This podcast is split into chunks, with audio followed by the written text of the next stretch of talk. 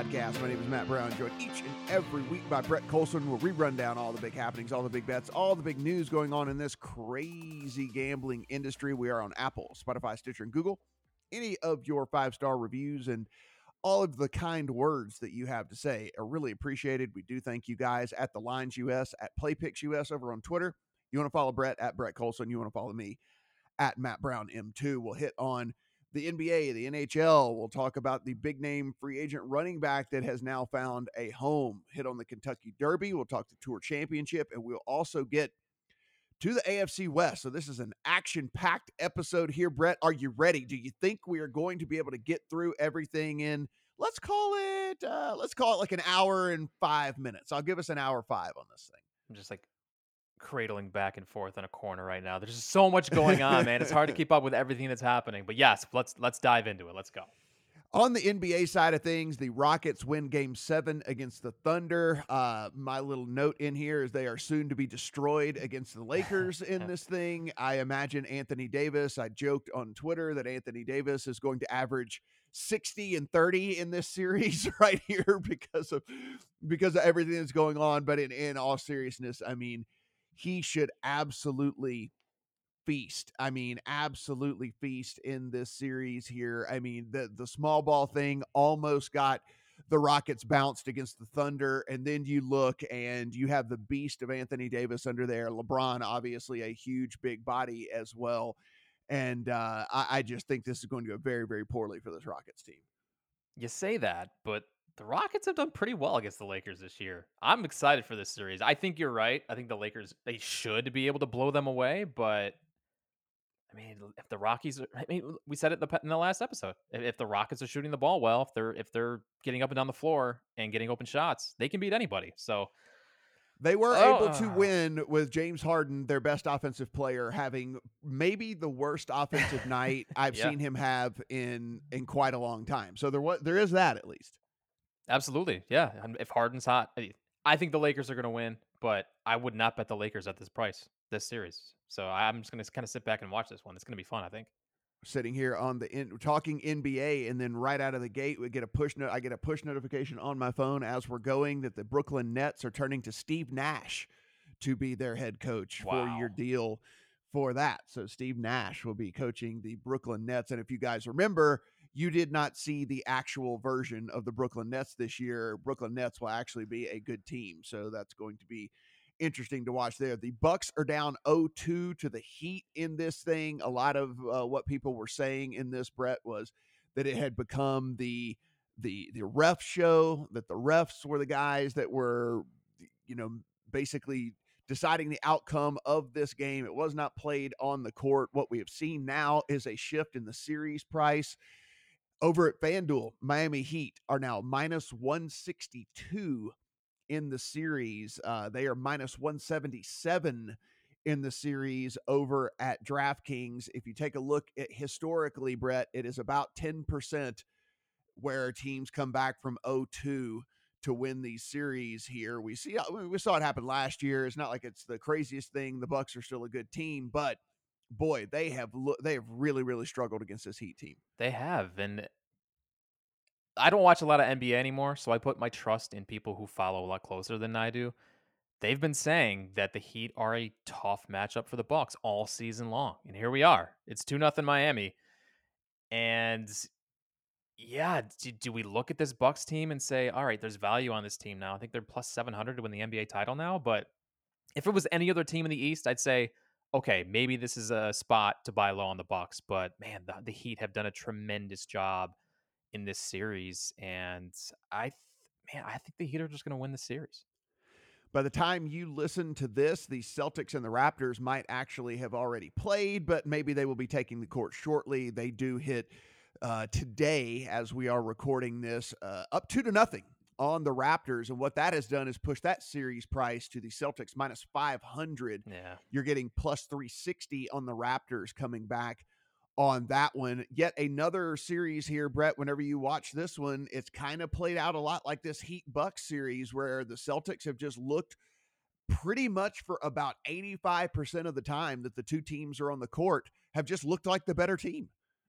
They probably are the better team. I, I think I think it's fair to say the Raptors have overperformed. They overperformed in the regular season, and now we're seeing that they just don't have the talent on the court to compete with some of these the teams with stars like Jayson Tatum. Yeah, I think this series is probably over.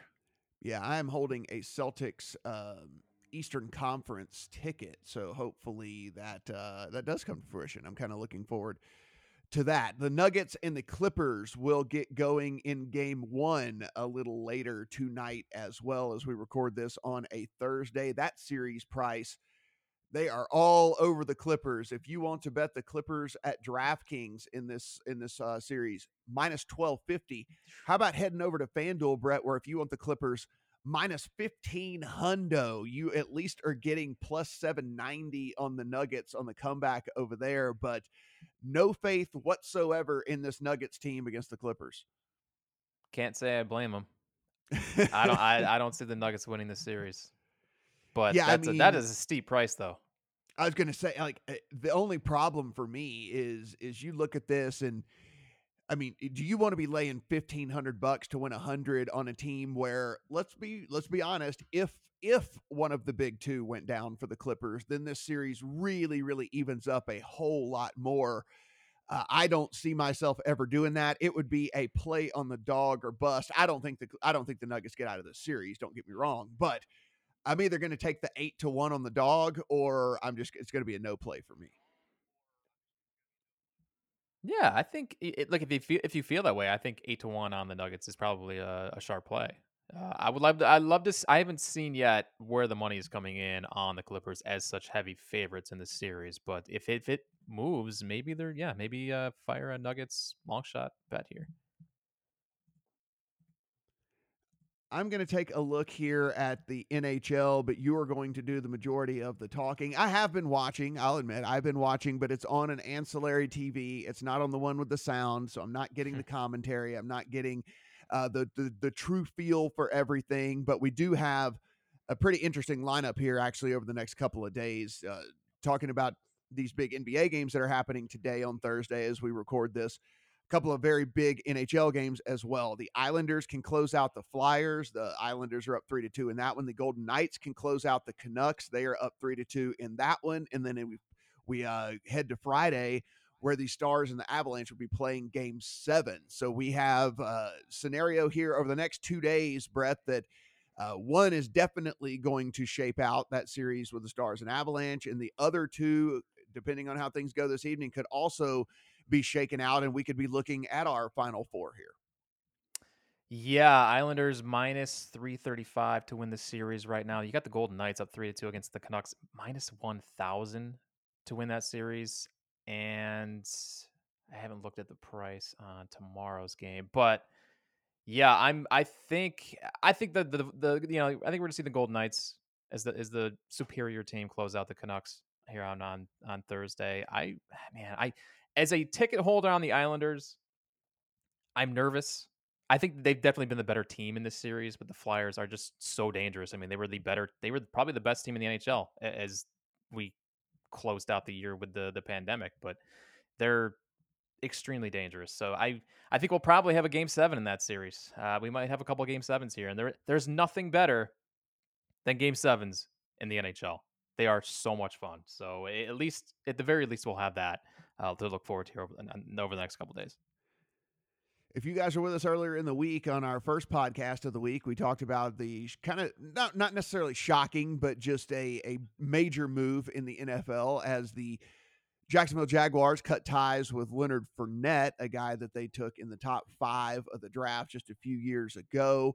We speculated on some places where he might land, Brett, and we were right on one of them. And Leonard Fournette is going to head to Tampa. And this makes all the sense in the world. We talked about this. Look, Tampa is in a win this year mode. You have a 43 year old quarterback. You went and drug a tight end out of retirement. You have ridiculous playmakers at wide receiver. I mean, this is, it, it makes all the sense in the world that they would go out and get Leonard Fournette because they probably look at it and say, hey, look, at the end of the day, uh, like you said, I mean, there are there are going to be times where Leonard Fournette makes special plays. If he gets past that first level, he's gone. I mean, the guy's breakaway straight speed for a guy as big as him is really unseen in in the NFL. The problem is is getting to that second level. He doesn't have a, the the greatest of of uh, vision and things like that once he got to the NFL. However, it's definitely an upgrade over a LeSean McCoy. It's probably an upgrade over a Ronald Jones. I mean, there's everybody's been waiting on Ronald Jones to to do something, but he hasn't really shown anything that much either. But at the end of the day, Tampa, I think, is basically just kind of really showing us what they're all about this year, and Yeah, that is they they are making yes they are making a play for the Super Bowl. Yeah, and I get it. I mean, this is we, we haven't seen Leonard Fournette any good offense in maybe ever. I mean, the Jags were good three years ago, but that was because of their defense. Here he is surrounded by stars. He's got an all-world quarterback. I don't know if he's all-world anymore, but a once all-world quarterback leading the way. And yeah, if you can get Leonard Fournette in space, if you can get him to the second level, he is so dangerous. He can break a game wide open. So he adds that element that they really didn't have with a you know Ronald Jones, LeSean McCoy. So I I understand it. I I man, it's it's I, I really thought he would end up in New England. I, I thought that I just thought that was gonna happen. So I would have lost that bet if that market was uh available to us here in the US. No props up on Fournette quite yet. This is still pretty recent news. Maybe by the time we record the next podcast, we'll have those and we can update you guys on that one. Uh, obviously, they were already one of the uh, hot teams out there, so this doesn't move any sort of lines or anything. It doesn't do anything for the win total. It doesn't do anything any of that stuff. But I think you do mention a very good point here that Brett that at, nobody faced more stacked boxes over the last three years than Leonard Fournette. I mean, people basically would they they dared Blake Blake Bortles to throw the ball because they wanted him to throw the ball because it usually good things happened for the defense whenever Blake Bortles was throwing the ball and then of course it was kind of the break-in period for for Gardner Minshew and all of that so nobody faced more stacked boxes than Leonard Fournette and they're not go well actually they can do that all they want if they want to do that but then you are going to have to contest with with Gronkowski and Evans and Godwin and all of these ridiculous playmakers at the uh at the skill positions there for this Bucks team so you can stack the box against him if you want to, but you're going to get pummeled through the air. So he might actually, as you kind of said, might actually, we might actually see for the first time if Leonard Fournette is any good in the NFL because he he he will he will the defenses are going to have to at least stay honest now. They cannot just dare the quarterback to throw the ball. Yeah, the question is when do we see Leonard Fournette?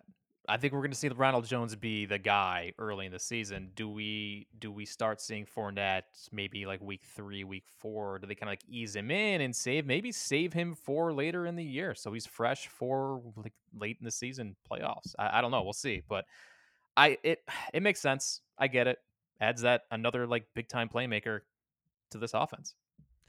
One of the biggest events each and every year that people who don't even care at all about horse racing, they will get together, they will watch this, they will have their bets, they will do whatever.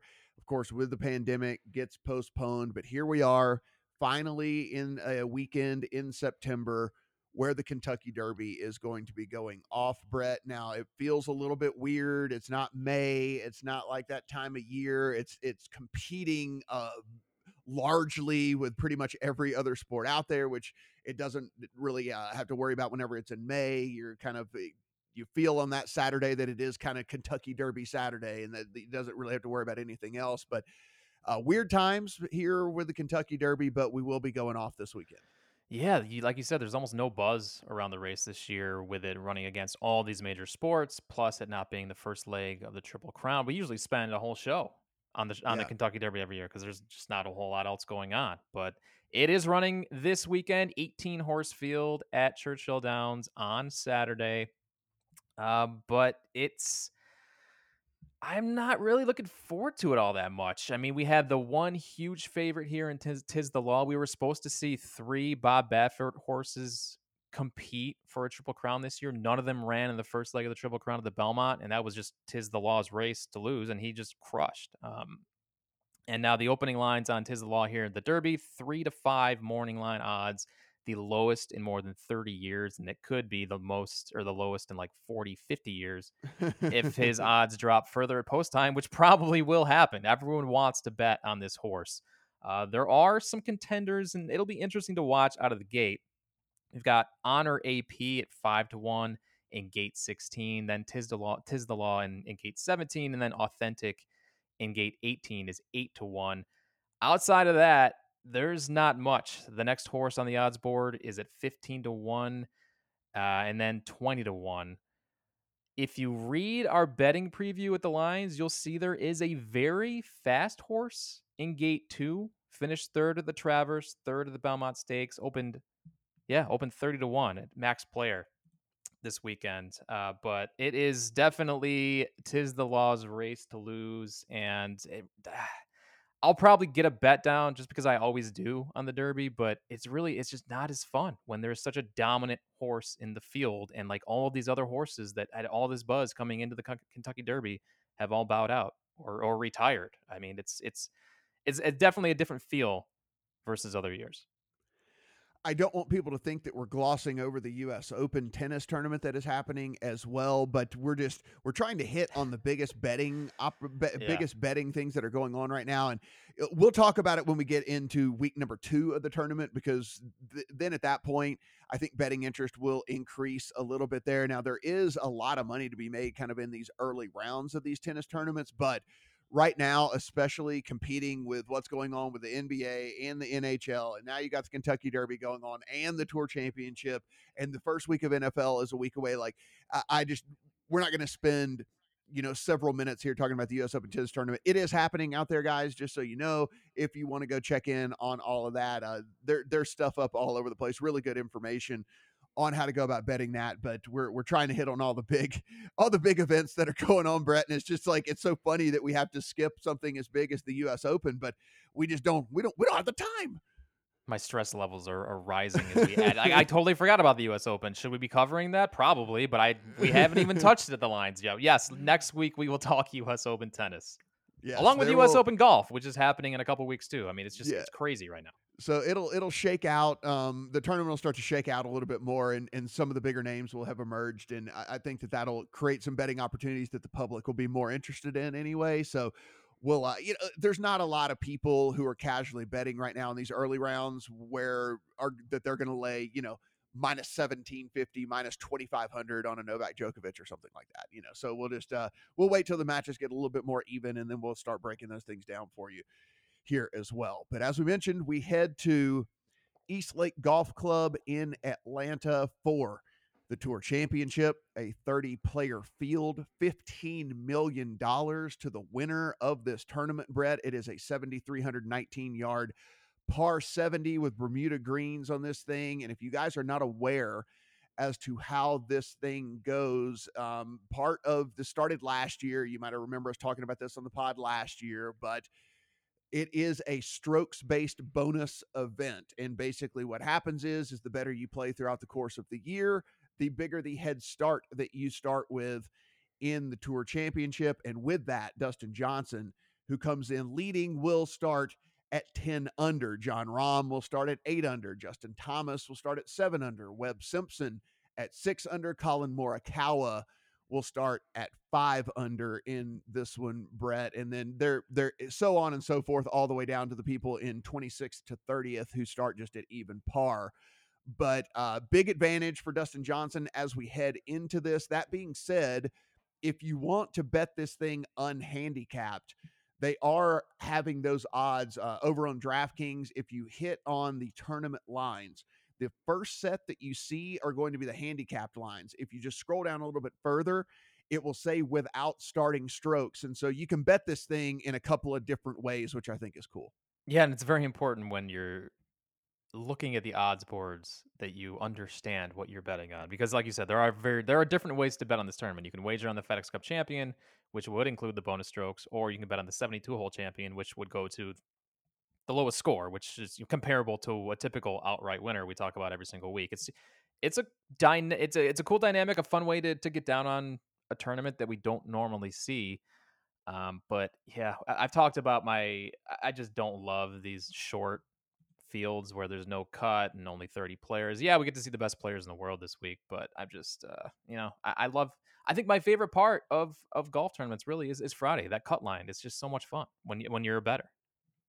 Yeah, no, I mean sweating sweating the cut to see whether you have a chance whatsoever, you know, yeah. is is certainly something that is is pretty interesting. Um But like you know, look, looking at this course, I mean, they have been talking about this for over a month. Uh, I, if you guys watched the tournament at all, if you watched the BMW last week at all, you saw some of the very best players in the world struggle and struggle mightily. Brett, from everything they they talk about for with what they have done with East Lake, we should see much of the same. There Mhm. is a pretty good chance that you are going to see some people really, really, really struggle on this course this week. And with that, I mean, that's kind of why I'm not really looking at bombers this week. I mean, this isn't necessarily a course that you have to be a bomber to win. We've seen, yes, we've seen the bombers. We've seen Rory win a couple of times here in the last few years. We've seen Tiger win, but you've also seen Spieth win here. You've seen Billy Horschel win here. You've seen Henrik Stenson win here. So these are not the longest guys on tour by any stretch of the imagination. And so I'm actually kind of looking a little bit more towards guys that listen, if if length if length is is part of their game, then that's just a bonus to me. But I'm looking towards these guys that uh, you know we see kind of time after time hit a bunch of fairways and you know at least are always giving them them themselves a chance to score as opposed to always just fighting with the golf course Yeah, we we like to look at guys who can score usually week to week, but yeah, this is a week where I think you just look for guys who don't make bogeys. Like bogey avoidance is a stat that I think has a higher weighted importance this week. Guys like I mean, you look at the top five in in the in the in the world this season in bogey, bogey avoidance: Webb Simpson, Harris English, Jon Rahm, Xander Schauffele. They're all in there. I think they're all in play this week. Guys who just go out and make pars when they need to, don't get themselves into trouble, and yeah, that's kind of how I'm attacking this tournament this week. It's going to be really tough. Yeah, and and when we're talking about this, Brett, I think that you know, for me, I'm going to be talking mainly from without starting strokes. Like I, I, you know, Dustin Johnson could struggle and still with you know having that lead that he has. I mean, weird things would have to happen and whatnot. So I think I'm going to talk a lot about who I like, kind of the just the 72 hole Sure. champion on this. Um, and you mentioned him right off the bat. I mean, Webb Simpson. Look, he took the week off last. Uh, took the week off last week from the BMW. And said he wanted to kind of rest up for what he expects to be a grueling, not only physically but mentally, tournament here at East Lake. And what we did see last week, and as awesome as that golf was, and we bragged about how amazing that finish was, we did see a ton of dudes shaking their heads and slamming clubs and and, and fighting that course not only physically and mentally and we have one guy in this field who did who chose not to do that and he's going to be coming in here fresh now whether he needed that to kind of warm up or not that i guess that will that is to be seen but I think taking a different approach and him saying, like, you know what, I don't want to go out there and exert myself too hard physically and mentally on a course that's going to be an MF or trying to beat. And I'll focus all of that mental toughness into East Lake. And uh, Webb, as you mentioned, another guy that if he is, if he's stroking it correctly, then he's not fighting golf courses. Now, he's not the best scorer in the whole wide world. He's not going to light it up like we have seen with a Rahm and a DJ and a JT and, and things like that. Like it's that's not his game. But I don't know if that's necessarily going to need need need to be that this week with the way that this course is is likely to play from everything that we've read, everything that we've heard from this. And I think this fits Webb very, very well. And I actually like Webb pretty, pretty good here. I do have a bet in my account, just full, full disclosure on, on Webb in this event. Yeah, we're on the same wavelength. Did you remember the last time we both liked Webb to win a tournament? He won that He, tournament. he won. He, he, won, the tournament. So yeah, I think I think Webb is the play. I think you're right. I think the week off is really going to help him. And Dustin and Rahm fighting that course last week, and then just so much mental going into that playoff, and just I mean that was a lot. like, Yeah. how do you come? How do you come back from that in just one week, and now you're playing for fifteen million dollars? I mean, does I I would not bet Dustin at any of the prices in, in in the market. Like I like I like him usually as a longer shot. I've talked about that over the past few weeks, but now as a huge favorite, we know of his implodability. That's not a word, Yeah. but he, like he he's he's They he get can- what you're saying. They get what you're, they understand what you're he saying. blows up. I mean, I could. Yeah. I, he's that's in play this week. So I, I definitely don't like Dus- Dustin Johnson at all. I think Webb. I think Webb's a good bet not only for the seventy-two hole leader, but for the the the, the bonus strokes too. I think I think he could win the FedEx Cup this week. I think he will win the FedEx Cup. I like it. I like it. Um, the other the other guy that I'm really on this week, and again, I'm not going to have very many tickets, guys. Um, this week there'll be some head to heads that I end up getting on, but as far as as outrights, um, this isn't really going crazy here. One of the best players in the world, been number one already this year and everything. But look, Justin Thomas, I think, kind of speaks for himself as well as he has been able to play this course. I mean, at East Lake for JT uh, he has a T6, a second, a T7, and a T3. Brett, I mean, like the guy has has really done well on this course, and as we mentioned, now there are times where the driver gets away from JT, and we've seen that at a couple of tournaments this year. We've also seen times when he is on with that driver, and what has he done? He's gone out and won, right? And so, yeah, if the driver gets away from him this week and he's not hitting fairways, then he he could struggle just like a lot of these other guys th- that we're talking about here. But um, he is a very streaky player. When that thing gets going, it seems like the rest of his game gets going. We understand how low this guy can go in a single round. We've seen it several, several times with him. And so uh, at 525, 550 ish to win the whole thing, and then to come back on the 72 hole and get eight or nine to one on him, uh, Justin Thomas is going to be the other guy that I have tickets in my account on. That was the weekly Justin Thomas portion of this podcast. it's hard not to talk about the dude, I but know. like specifically in this tournament here, um, is is kind of one of those things. I mean, let's talk about a guy that we were talking about before. I mean, not just guys we like here, but maybe some of the guys that we don't like. And um, you know, we were talking about Bryson every single week there for for a while, and it looks like his game has kind of left him a little bit. Now, Brett, big, strong dude, where even if he's not finding fairways, he should be able to kind of muscle the ball through the, the hell that's going to be this rough. Should be able to kind of use that extra strength to get a little bit of extra distance if needed. But um, for me, everything I've seen from Bryson here over the last few weeks, I think for in, in a short field like this of the very, very best players in the whole world, I'm actually kind of I'm going to be looking away from him. Yeah, Bryson's the guy, and we've said this before. Like, he's like bet to win or just don't don't bother. I think just because people are off him now. I mean, he was all the rage a couple months ago. Now he's Mhm. just he hasn't played well. He just you know he's not striking the ball well. His short game has been putrid. Uh, always putting well, but like he's just it just hasn't been there. He's not all the all all parts of his game haven't been clicking. But I think you know we're we're looking for ceilings with rights, and his ceiling is as high as anyone. So I mean, I think the price on him is pretty good this week to where it is a long course. He can take advantage with his length. I kind of like him this week.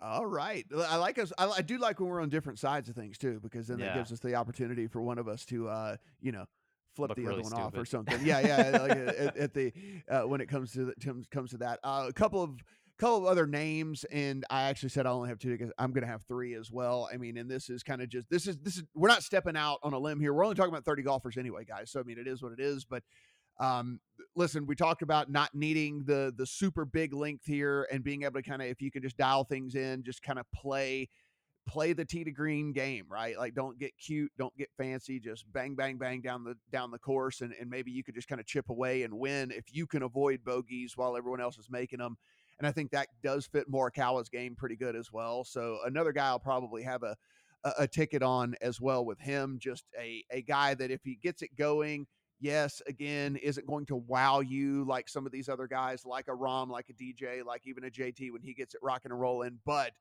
can kind of just plod down the course over and over and over again, keep making pars, keep making pars, throw in the occasional birdie here and there while everybody else is making bogeys.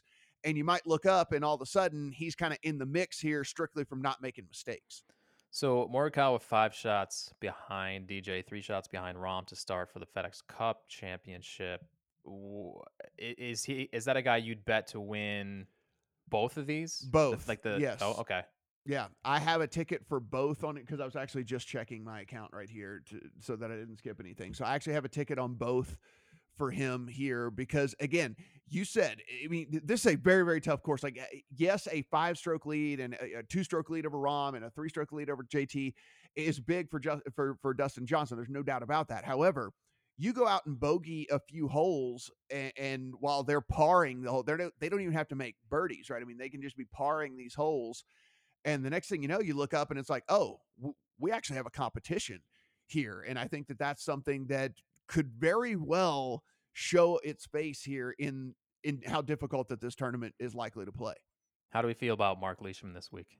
After Yes, shooting you're- 30 over last week. This guy's There's never right? been a bigger fade for me in a tournament ever. Like, I mean, they're not going to offer any head to heads with Leishman, so it's no point in me uh, even talking about it. But, like, yeah, I mean, the biggest fade ever. There's no one in the world that I would rather bet against, maybe other than Rory McIlroy this week, because there's a chance that he just leaves in the middle of the tournament. Yeah. What happened to Mark Leishman during the break? He was playing really well. I mean, he's in the top 30. I mean, he obviously was playing well early in the season. What happened to this guy over the break that he's just this bad at golf now? Crazy. Yeah, yeah, I, it it is. It, it- he lost something. There, don't no don't bet. Mark Leishman. Don't. No, no, Don't- do not do that. And I don't know if any of the books are actually going to put up head to heads uh, or even groups that involve uh, uh, Rory at all. But if you happen to find a book that does, I would just auto take the the the one against because he has he has been very adamant about the fact that when he gets the call, he's out, like he's gone. So um, be sure and you know I, I feel. It's a little weird saying like, "Hey, bet against the guy that's going to have a baby," but like you know, like, but Yeah. let's bet against the guy that's going to have a baby here, essentially when it comes down to it. Um, all right, Brett. So that's how we're kind of tackling the golf this week. Again, weird field, short field, uh, n- not a ton to really break down here. It's the 30 best golfers in the world. So I mean, there's it's it's a massively loaded field. Um, I think the only other name I would throw out maybe Brendon Todd is a guy that I'm at least going to do a little bit more research on between now and Friday and see if there's something maybe worth betting on him. Maybe not an outright win, but I think under the radar, a guy that you don't really remember has two wins throughout the course of the season this year has really been in the mix in a lot of these tournaments and hadn't been able to close things out. So Yeah. maybe he's more of a top five bet as opposed to an outright win bet or something like that. But uh, but Brendon Todd kind of under the radar has has been sneaky really good this year. Yeah, great story too. Um, I, I just kind of came out of nowhere. Yeah. Uh, it's and yeah, like you said, he had two wins, and then he's been in the lead in some of these big events going into the fourth round, and just kind of fell apart. But um, yeah, he's been uh, a, a fun one to follow. We talk about all the talent in golf right now, these young young guys, and here's Brendon Todd week after week. He's just there. Yep, pretty crazy. Just he's just around. All right, guys, let's head over to the AFC West. If you want to take a look at this uh, division, listen, yes, it is the home of the the favorite to do it all here. If you want the Chiefs to win the AFC conference, and this is the whole conference, so they have to beat every single person in the AFC. You're only getting three to one, and that is the very best price that is offered and that is over at DraftKings. So Chiefs three to one if you want to take them. Chargers twenty two to one, and you can find that at DraftKings and Fox Bet. Broncos thirty to one at FanDuel. Raiders thirty to one at all three books. Brett, when we take a look at this, uh, if you wanted to bet the Chiefs, I don't hate it. I don't, you know, I don't really like betting three to ones on these long, massive, uh, you know, locking up money for six months and stuff like that on a three to one ticket. But I would get it. I don't feel confident holding a 22, uh, uh, 22 to 1 on the Chargers or a 30 to 1 on either the Broncos or the Raiders. I don't think there's a ton of value in any of those. I don't think that any of these teams are actually truly prepared to compete for any sort of anything this year. Yeah, this is the division I have the fewest amount of futures action on, just because it's the most lopsided. I, there is one team I do like in the division. I do have a ticket on one team in this division, but yeah, it's it's it's one that's just like yeah, it's the Chiefs, and then it's everyone else. The AFC West, if you just want to bet on the division in general, the Chiefs, the best price you are going to find, minus 420 over at FanDuel. Yes, minus 420 for them to win the division. The Chargers, 8 to 1 over at DraftKings is the best number you're going to find. Broncos, 11 to 1 over at FanDuel. So you'll want to head to FanDuel if you want to bet the Broncos. And the Raiders are 12 to 1 at all three books. Now, is that uh, ticket you're holding have to do with the division itself here, or is it a little bit later? This is the division winner, and it is not the Chiefs.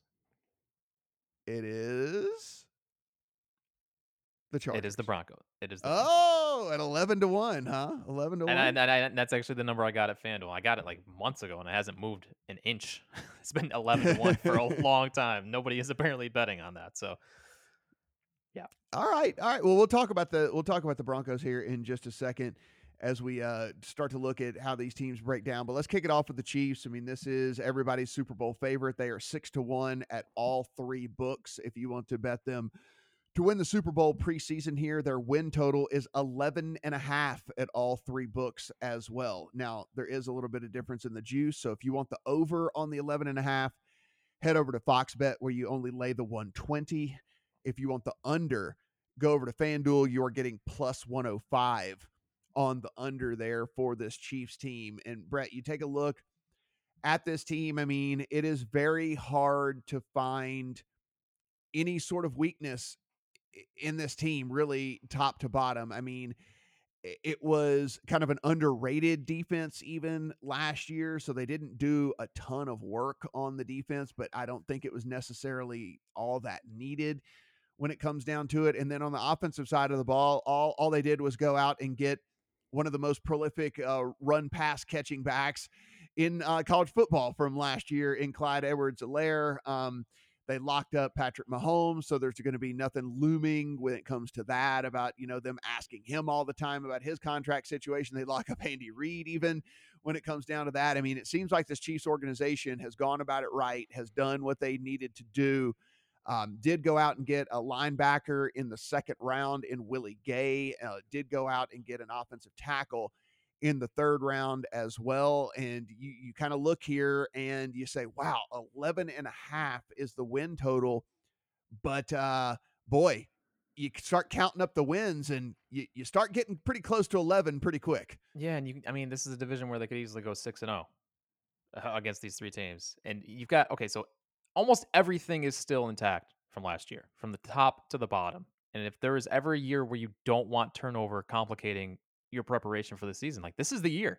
They're returning every starter on offense with the exception of Damien Williams, but they got an upgrade. I mean, there's no question. This is an upgrade with Clyde Edwards Helaire. So the offense should be better. The offensive line should be healthier. That was one area where they really struggled last year on the left side, is you know protecting Mahomes, getting uh, opening lanes for the running game. Uh, the offense should be better, which is crazy to say because the offense was unbelievable last year. So it's really hard to to fade the Chiefs, but at the price they're at right now, like I'm all about price points. Uh, I I think you missed your window on the Chiefs. If they start slow this year, I think there might be opportunity to, to buy back on them, especially That's if Mahomes. If Mahomes, literally the only advice I have. Yeah, here. like I just yeah. I don't see value in in, the, in, their current price. I would hope I would look at them, and so here, if we look at the schedule, guys, they do play the Ravens on on the road in week three. Circle so so if they were to lose that game, yeah, maybe check back in on the prices at that point and see if there's an overreaction in some way, shape, or form. Uh, likely likely to win week one and the Texans likely to win week two against the Chargers, but then you have that week three game, and so you know they, if they start out two and one I think that there's a chance that maybe there could be a small amount of overreaction because we know there's going to be several three and O teams, right? I mean, I, just, yeah, yeah. So I mean, so maybe there's an overreaction. Maybe we can take advantage of it some way like that. I remember last year when they were dealing with some injuries, they lost to the Texans. Mahomes was hobbled. They dropped to like 14 or 15 to 1 to win the Super Bowl. Like it, it happens. So I mean, that's that's kind of where I'm looking at the Chiefs as a Uh, an opportunity this year. If they do lose that week 3 game to the Ravens, maybe they'll drop to like, I don't know, 10, 12 to 1 to win the Super Bowl and then you've got a price that is is more appealing than what they're at right now. No, a- absolutely. And I mean, you talk about the offense that should be even better. They bring in Clyde in the backfield and then you forget like you know, Mecole Hardman was a rookie as well, right? Yeah. So I mean, like this is a guy that is not even really mentioned whenever you start talking about this offense. And you know, could this guy take a step? I mean, he had 538 yards last year. You don't really think about it. it, it you don't really realize that he did, but the guy had 538 yards last year as a on rookie. So yeah, so, yeah, exactly. it really was only on 26. It really was only on. It really was only on 26. Um, but you, take a look. Does this guy take any sort of step forward in year two in this offense? And if that's the case, holy hell, Brett, this thing could just be this. Could, this could just be like video game numbers that they put up. Yeah, the speed on this offense is is just so scary. Yeah. It's it's I'm not a Hardman guy, but he can I, he can outrun anybody down the field and he's got the best quarterback in the game throwing it to him on point every time. So he's always dangerous, and he adds that just another guy who's just going to outrun everybody on the field. This this offense is ridiculous. It's going to be crazy to watch, no doubt about it. Uh, to make the playoffs, as you would imagine, whenever we're talking about a team that's that like the uh, with an 11 and a half win total, uh, to make the playoffs, the best number you're going to get is minus 850 over at FanDuel. You get the no uh, at seven plus 700 over on Fox Bet if you wanted to go that route. Brett, eh, look, there's no way I'm laying 850 on on them to make the playoffs. If anything, I think it's another one of those deals where it would be the the the plus money or no bet for me. I mean, if they had just the worst injury luck in the history of uh, you know, in the history of the NFL or something, or if you know uh, knock on wood, hopefully not, but whatever, if a COVID infection and they end up, you know, five guys that are key starters have to end up sitting for three weeks or so, you know, I don't know, but uh, I don't know, 850 in a season that's so weird to make the playoffs for me is, is pretty much a pass. Yeah, no way. I wouldn't touch that. And you know, if you're if you're taking the plus for them to to miss the playoffs, you're just you're just betting on a lengthy Mahomes injury. That's that's right. the only way they don't make the playoffs. I think. Yeah, I mean that's that's that's pretty. That would be pretty much it. And even and even with an absence, they probably still do make the play. But like, yeah, they probably still do. But like, I'd rather not go in that direction as far as as far as things go. Uh, Patrick Mahomes, as you would imagine, favorite to win the MVP, four to one is the best price you're going to get. And that's over at DraftKings. So yes, a four. Uh, we're heading in the season with a guy who is four to one to win the MVP against every other player uh, playing in, in the NFL. Uh, passing yards for Patrick Mahomes, 4,500 and a half if you want the over over on DraftKings, the under 4574 and a half over on Fox Bet. And when we take a look at this, uh, Brett, I mean, Patrick Mahomes, I was trying to break this number down a little bit more. And really, I think at the end of the day, this number is pretty much right on where I think it should be, which is probably why we only see a 24 yard gap between DraftKings and Fox Bet, where we've been seeing these pretty big, you know, 75, 100, 125 yard differences in some of these futures numbers here. But I think they all think, you know, barring barring health, you know, and that's one of the things we always talk about. He's that's about that's about 280 yards a game and with this offense and the way that they play and the way that this this is going to function that is probably about where Patrick Mahomes is going to be sitting in that kind of 280, 290, maybe even pushing 300 yards a game. I mean, I'm not betting under on on Mahomes passing yards. Like the offense is going to be better. They brought in a pass catching running back. This team throws on first down 10% more than any other team in the NFL. Like, why? I'm just just no way I'm taking the under. Uh, I would definitely lean over. Just, I mean, the Mahomes is the best. Yeah, I mean, in eight in 2018, he averaged 318 yards a game.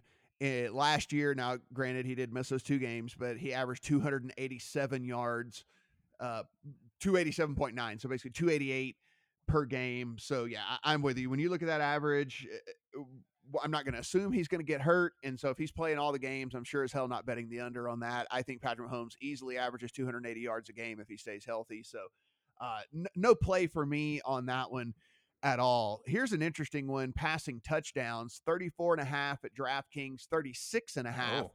Over on Fox Bet. Now, if you have a large bankroll, you can make you you can take a chance on making some free money right here. There's a full touchdown middle opportunity if you wanted to go that route. Uh, you will you will be locking up money eh, for a long time for the possibility of losing juice. But uh, you know, some people have bankrolls that can afford something like that. So 34 and a half at DraftKings, 36 and a half over at Fox Bet. Yeah, I don't think that's a big enough window for me to to look at a middle there. Yeah. There's there's got to be some uh there has to be some positive regression for Patrick Mahomes. Now, we talked about that there was going to be negative regression from 2018 and there was. We knew that was going to happen. He threw 50 friggin' touchdown passes in 2018. So we were like he's going to regress. Now, I think there was a massive overcorrection here all the way down to 26 last year. Mm-hmm. So I think there's definite positive regression here for Mahomes, which kind of puts it right at that 34 ish number. I think for me, that 34 ish number, uh, 36. I mean, that you're, you're talking climbing 10 touchdown passes here. Um, I think the number's pretty much right on again, and it's tough for me to take a position one way or the other on this one. I think that the books have done very well on the yardage and the passing touchdown total for Mahomes. Yeah, and I think again, you bring in the the pass catcher in in Clyde, and that just I think you're going to see them throw more in, in, the red zone. I mean, why not? So I, yeah, I, I would definitely lean over here on passing touchdowns. The the interesting one here when it comes down to uh, uh, running back props here, not a lot of rushing props available out there when it comes to Clyde because of how they figure that he is going to be used in this offense, and that you know that makes a lot of sense. However, where you do see uh, Brett a number that is pretty interesting is over at DraftKings, where they have the rushing and receiving combined total for Clyde Edwards Helaire. That is coming in at 1,250 yards. And I will tell you this right now if he stays healthy, this is going to get destroyed this number now they are factoring in i imagine that that you know running back's a very tough position in the NFL he could miss a couple of games due to some sort of weird injury there is still he's not going to get every single carry he's not going to get every single catch out of the backfield so they're they're factoring that in as well. But is as prolific as we believe that this this offense is going to be this year, and with the schedule they have, with the teams that they're going to play multiple times and all of that, barring injury, you are going to have to give me a big sales job as to how he doesn't have more than 1,250 receiving and uh, and uh, rushing yards combined. Yeah, just for comparison's sake here, Le'Veon Bell is at 1,200. I think he's going to get way more yards than Le'Veon Bell. I, yeah, I, I'm with you. I think I think this is low. Um, I guess just the the speculation over how much he's going to be involved in the offense, maybe early in the season. I, I, I don't see how they don't just ride this guy right out of get right out of the gate. Yeah, I, I trust me. Like I was looking at this over, and I was like, maybe I'm missing something here. I was like, maybe there's something that I, I I'm not fully understanding that that they built into this number. I, you know, I thought that maybe there, there was a chance that that could also be be the case or something. But I, I don't know, man. I was I was really really digging in here and not able to come up with with anything that that even sniffed.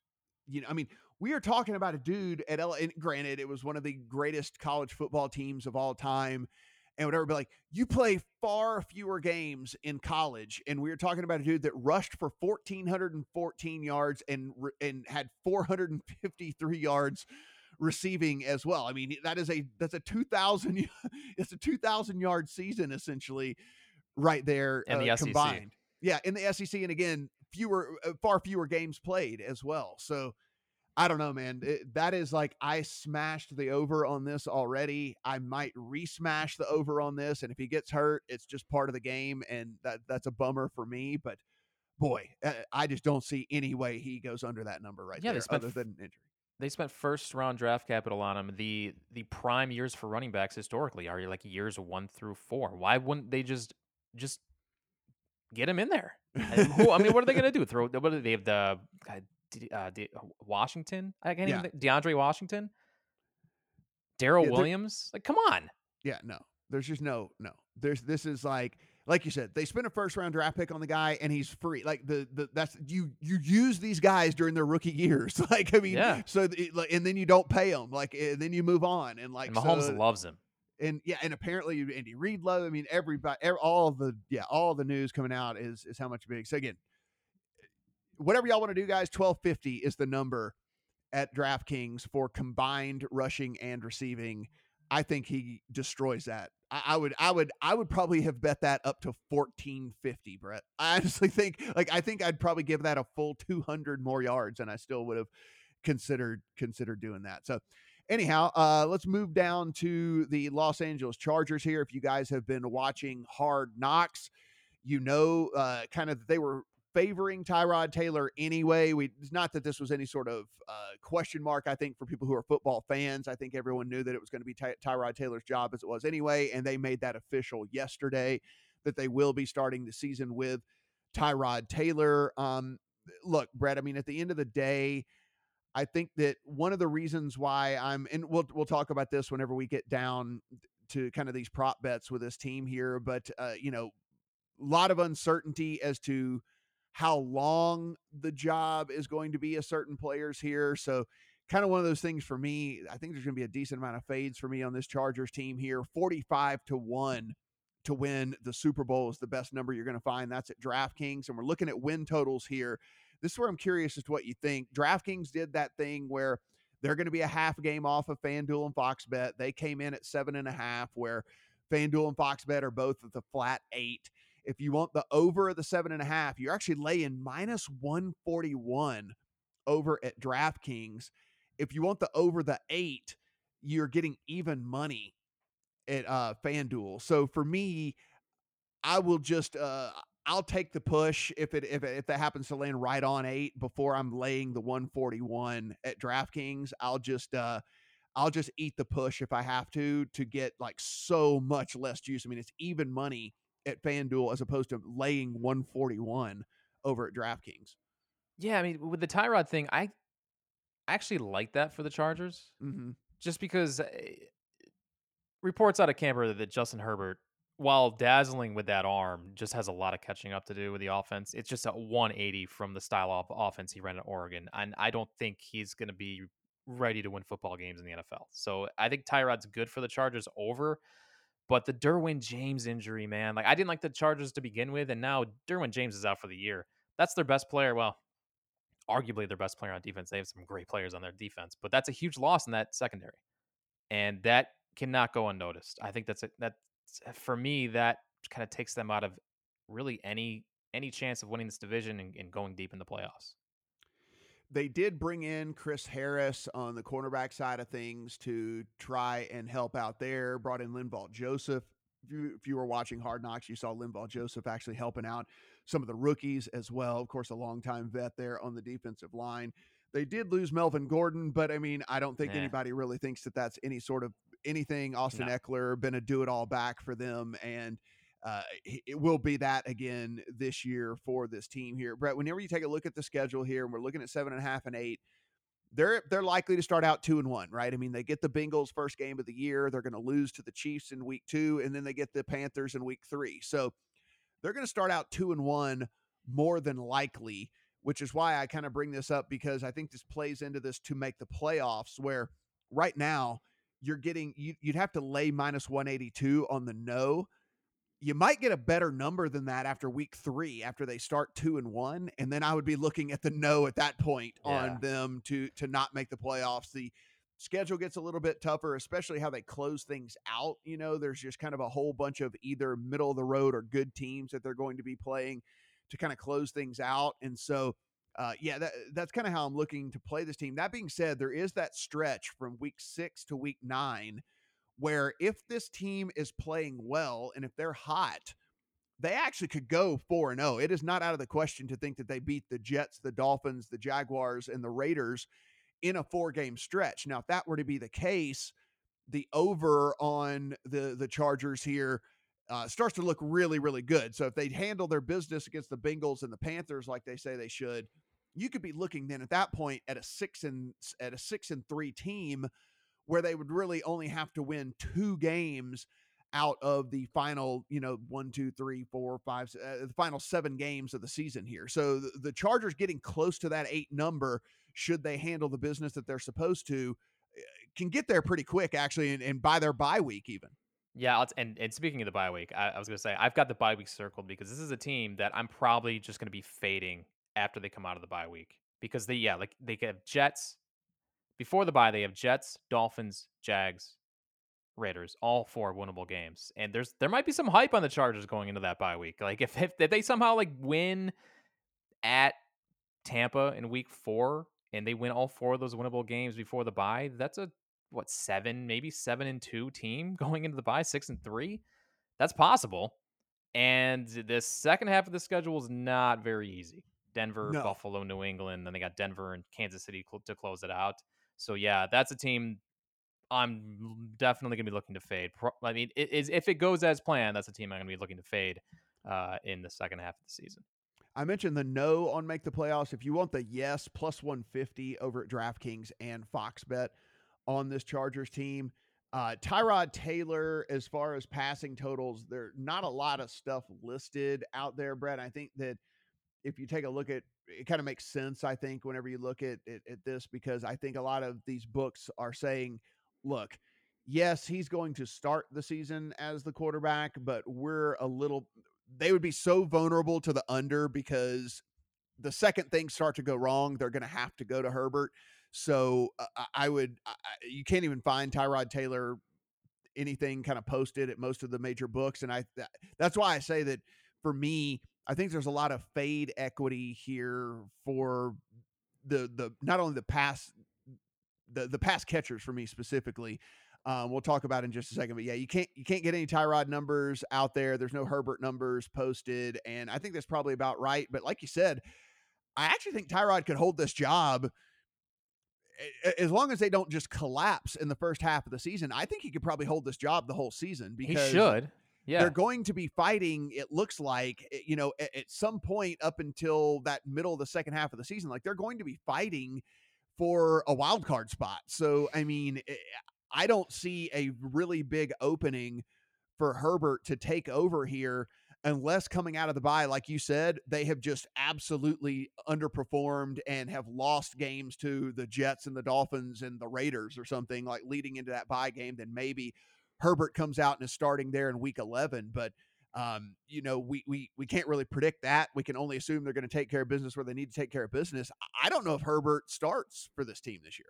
I don't at all. think I don't think so. I, I I guess you know if they go into that last game against the Chiefs and they're out of it, maybe we see Herbert there. That would be that'd be interesting. But yeah, I I, I don't think like why would you you have a capable quarterback in Tyrod Taylor? Why would you throw this kid in Herbert who's obviously not ready for the NFL yet? I, I just I don't see it if you guys have a bankroll like we talked about and you want to take advantage of these opportunities that are out there, you are going to be locking up money for six months and you are and there is a possibility that at the end of it all you're just going to uh, you're going to lose juice however little bit of a middle opportunity here for you on austin Ekeler. uh, we talked about with clyde they offer the rushing and receiving total they do the same for Ekeler, who we know is a do it all back as well the over number at fox bet brett is 1199 and a half the under at DraftKings is 1350 and a half. So we are getting a 151 yard middle right there, which for a back like these guys is about a game and a half, right? So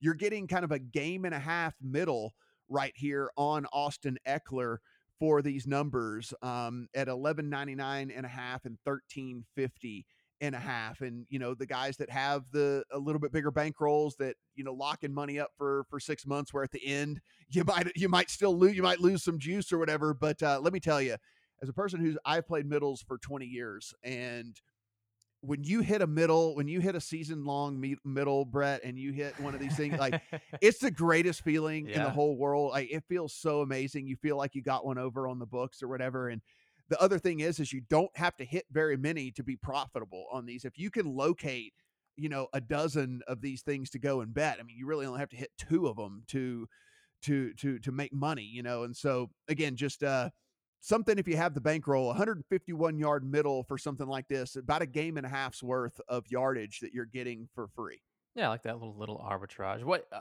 what projections have you seen for ekeler rushing and receiving combined is um, I haven't looked at projections that closely on him. I feel like over I feel like over has to be the play though. Just knowing what I know about Tyrod Taylor. He was with the Bills for how many years right. and he loves to dump off.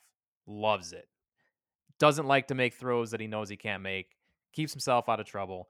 Dumps off to his tight ends and running backs. So I kind of love the the over here for rushing and receiving for Ekeler. And no no real competition really for carries either. I mean, Jackson is going to get what three or four a game. Yeah, maybe. and then you know maybe we see some Joshua Kelley, but it's it's Ekeler's backfield. And have you yeah. seen the photos of this dude? He has put on some weight. He is rugged now. Like he's he's he's jacked. The guy's huge. This week's episode of, of, of Hard Knocks, like if you if that didn't sell you, I mean Ooh. they they have this drill where they stack these sandbags on top of one another, guys, and Austin Ekeler, little mini me out there, was the only guy that cleared five of them and uh, cleared it pretty easily. I might even add. I mean, like you could just the the the guy is just an athletic freak and um, good story behind him. We were talking about story, like good story behind him as well. Another guy that everyone just counted out, said there was no way he's going to be able to play in the NFL, and, and sure as hell, here he is, and uh, got paid for it, and is uh, is going to be a featured back here. Yeah, and I yeah, uh, he's he's the guy. There's no competition there. He's going to get all the volume he can handle. So I would definitely lean overs on Ekeler props. On the other hand, uh, Keenan Allen is where I'm going to be abandoning ship here. Uh, the the totals here for Keenan Allen a thousand and a half if you wanted to play the over on him's over on DK. The under is at a thousand nineteen and a half on Fox Bet. No, I am not. I'm not. I'm not guy as injury prone guy. I'm not that guy that sits here and like, oh well, he's injury prone or whatever. I will say this: Keenan Allen is off the field a lot for things that bother him. So that is one of the reasons I'm off of this too the quarterbacking situation in general, Brett, as we mentioned, um, that there is just, you know, there is a there is at least the opportunity that they feel some pressure and have to turn to Herbert. And uh, Herbert is is just, you know, not ready at this point in in his in his career. So there's that as well that kind of plays into account for me. I also think that this team could actually be up in a lot of these games, especially these ones we're talking about in the beginning of the season and I think they could be running kind of the clock out here. I don't know if there's going to be a ne- necessarily a need for them to be passing all over the place whenever you're talking about these games here with the Bengals, the Panthers, the Jets, the Dolphins, the Jaguars, the Raiders, like all of these games that are that are happening in the first 9 weeks of the season. So a lot of reasons kind of push me to the under here on on Keenan Allen and so I'll be looking I'll be looking under on him. He's been one of the tougher evaluations going into the season because on one hand you've got now you've got an injured Mike Williams which should feed more val- uh, volume sh- to yes, Keenan Allen but at the same time defenses are going to focus on him more. Who else do they have? Hunter Henry across the middle. You got you got Ekeler too, but I I don't I don't really know. Like I love Keenan Allen. Like he has one of the best releases off the line of scrimmage in football. He can get open, but you're relying on Tyrod Taylor to to feed him the ball. I just yeah, I, I kind of lean under. I'm not expecting big numbers out of Keenan Allen this year. Eh, I just don't see it. That's just not how this offense is built with Tyrod. Yeah, and and listen, Tyrod is a very capable quarterback or whatever, but I mean, I think anyone, if you're talking about you know, trying to bet an over on a receiver, I think everyone would everyone would rather have Philip Rivers throwing that receiver the ball. And yeah. um and so a downgrade at the quarterback position just overall in general there. And you're talking about a guy that, you know, even even last year was at 1199 yards you know i mean like this and, and he the first time he had played all 16 games in uh in his career, actually. So I, as I look down here, so the first time he had played all 16 games in his career, and he barely got over these numbers that we're talking about here. So uh, that's kind of lean towards the under on him. Let's head to the Denver Broncos team that you talked about that you might be interested in this year. This was a team that had a good defense, fifth fifth overall Pro Football Focus, a bad offense, 22nd overall Pro Football Focus. No shocker there. They went out and drafted Jerry Jeudy, 15th overall. They also drafted KJ Hamler in the second round, so they bring in two different receivers there to go along with Courtland Sutton. They traded for AJ Bouye. They signed Melvin Gordon. So there was a whole bunch of upgrades here for this Broncos team, but it's not really showing in the odds, Brett, as you mentioned. Um, the, the ticket that you got a couple months ago is still sitting at the same price. And if you want them for the Super Bowl, you can actually get them at 60 to 1. So uh, 60 to 1 if you wanted the Broncos on this. Um, the win total, DK did one of those deals where they hung two different numbers. Uh, they do have a seven and a half where uh, uh, the other two books are as at as well, FanDuel and Fox Bet. Over if you want minus uh, if you want the over minus 110 at both FanDuel and Fox Bet, under is minus 106 at DraftKings. They hung at eight and a half at DraftKings as well. If you want the over on that, you got to pay plus 180 and under minus 225. Brett, it makes sense here. A new market in Colorado. I'm sure the books were getting a whole bunch of homerism bets that were coming in and decided oh, yeah. to and decided to hang an, an alternate number there uh, right next to the the number that they originally hung. So look, it makes sense to me. You see that big plus 180 and I'm sure a lot of homer fans want to want to bet the over and getting plus money on their hometown team here, but you know, look, as good as this as good as this team I think could take a step forward and all that. I I still think that they're a season away in all of this, and so uh, I'm not willing to say that they're going to get nine wins this year. Yeah, that could very well be. This is kind of a buzzy team right now. I mean, especially in Colorado. So yeah, and, and this is Colorado is one of the bigger markets in the U.S. So you might see the lines be impacted by that.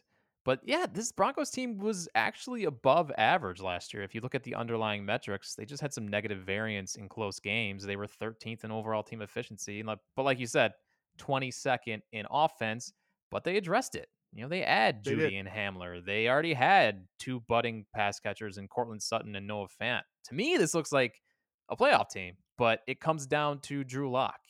Is this kid capable of leading this team to eight, nine wins? He looked fine last year. Like in, in his small sample, he rated out in the same range as a Jared Goff, Josh Allen, Philip Rivers, according to Football Outsiders metrics he should be able to take a step in year two with some new weapons and a full year of learning the system and getting a feel for the pace of the NFL game. But that is the big question mark. Is Drew Lock even even if he's average, I think this is a playoff team this year.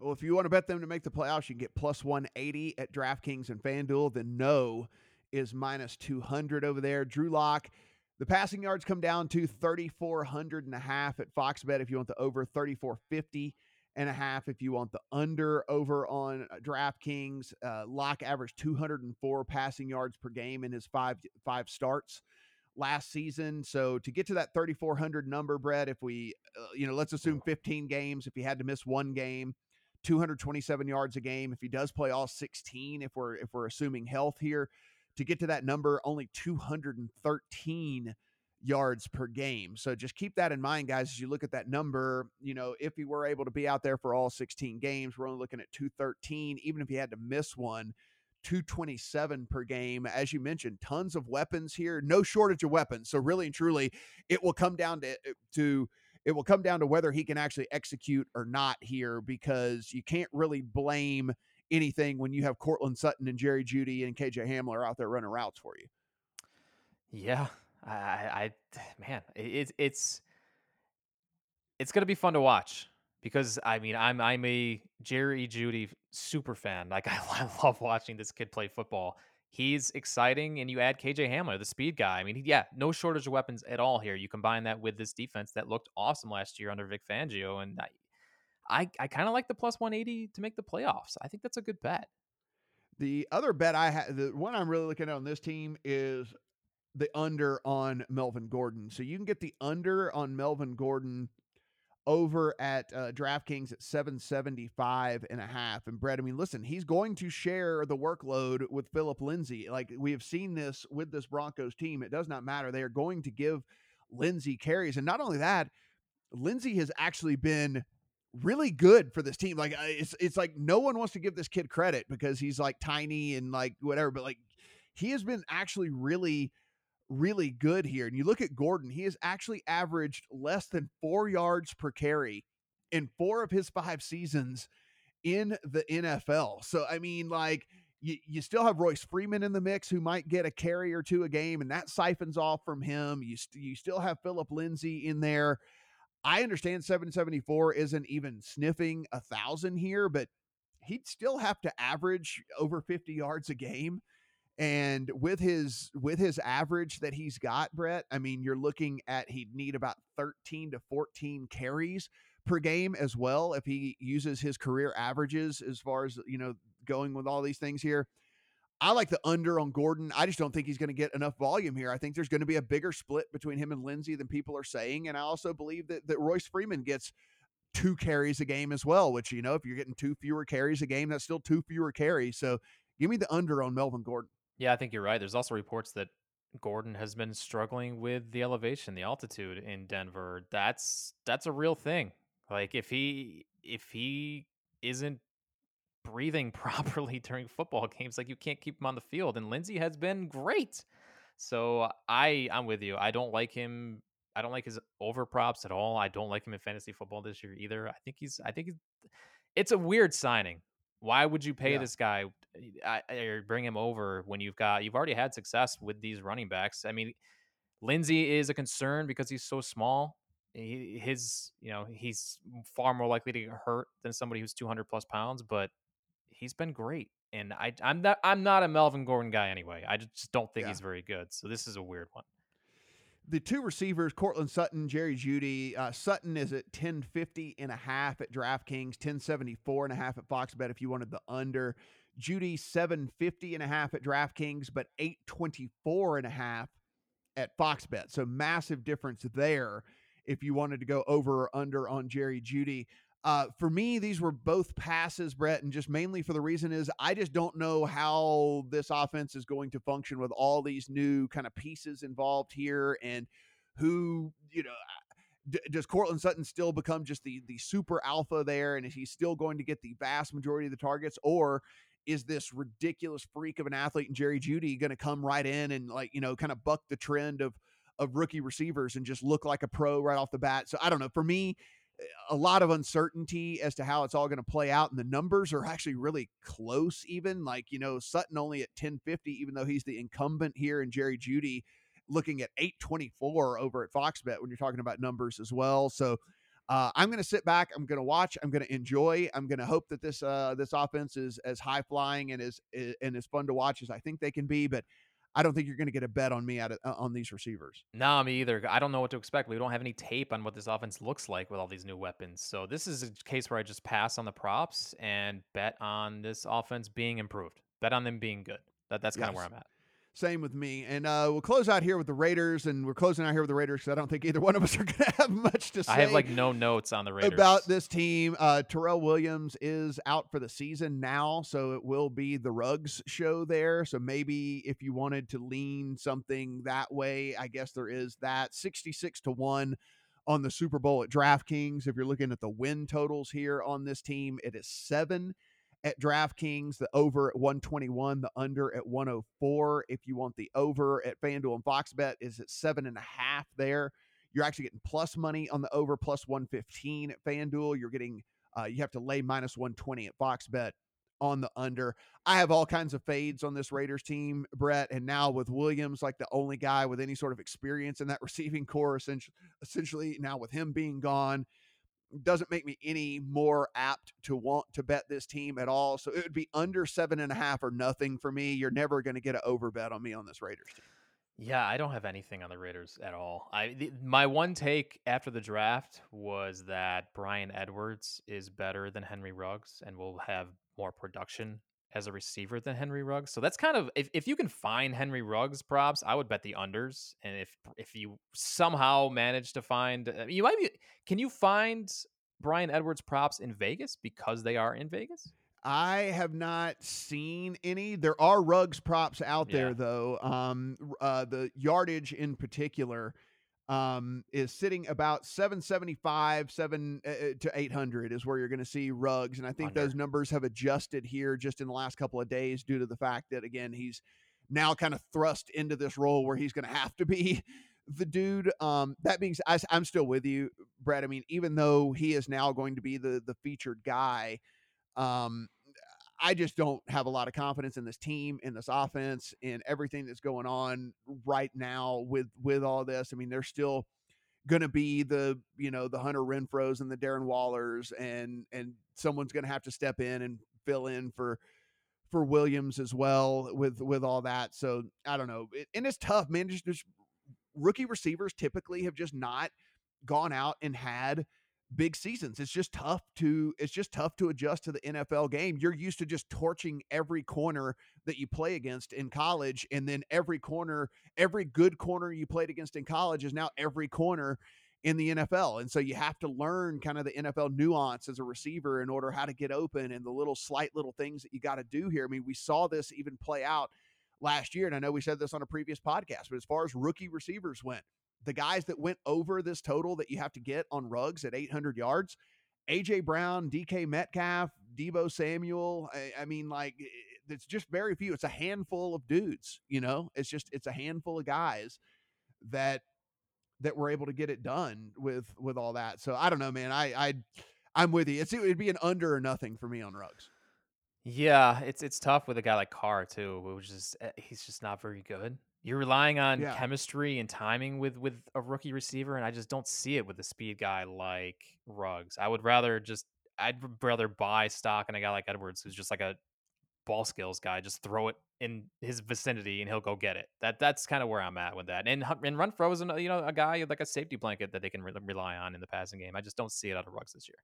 I'll tell you this: it will be interesting if they do not get beaten to hell in these first eleven weeks of the season, where it looks this schedule looks just so incredibly bad Yeah, for them. But once they hit week 12, it goes Falcons, Jets. Now we think the Colts are going to be good, but it goes Falcons, Jets, Colts, Chargers, Dolphins, Broncos. Like if they're actually somewhat in the mix, like weeks 12 to 17 could actually pre- be pretty interesting for Raiders fans if they're if they're in it because I mean th- there are a lot of winnable games to close out the season. There's at least that for them.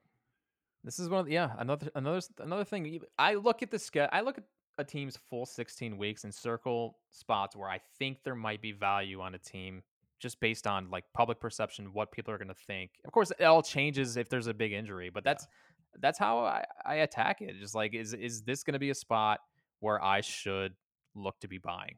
And yeah, that's that's exactly where I have circled for the Raiders. It's like towards the end of the year when it could it could just be dust, but they've got some they've got some nice matchups there at the end of the year.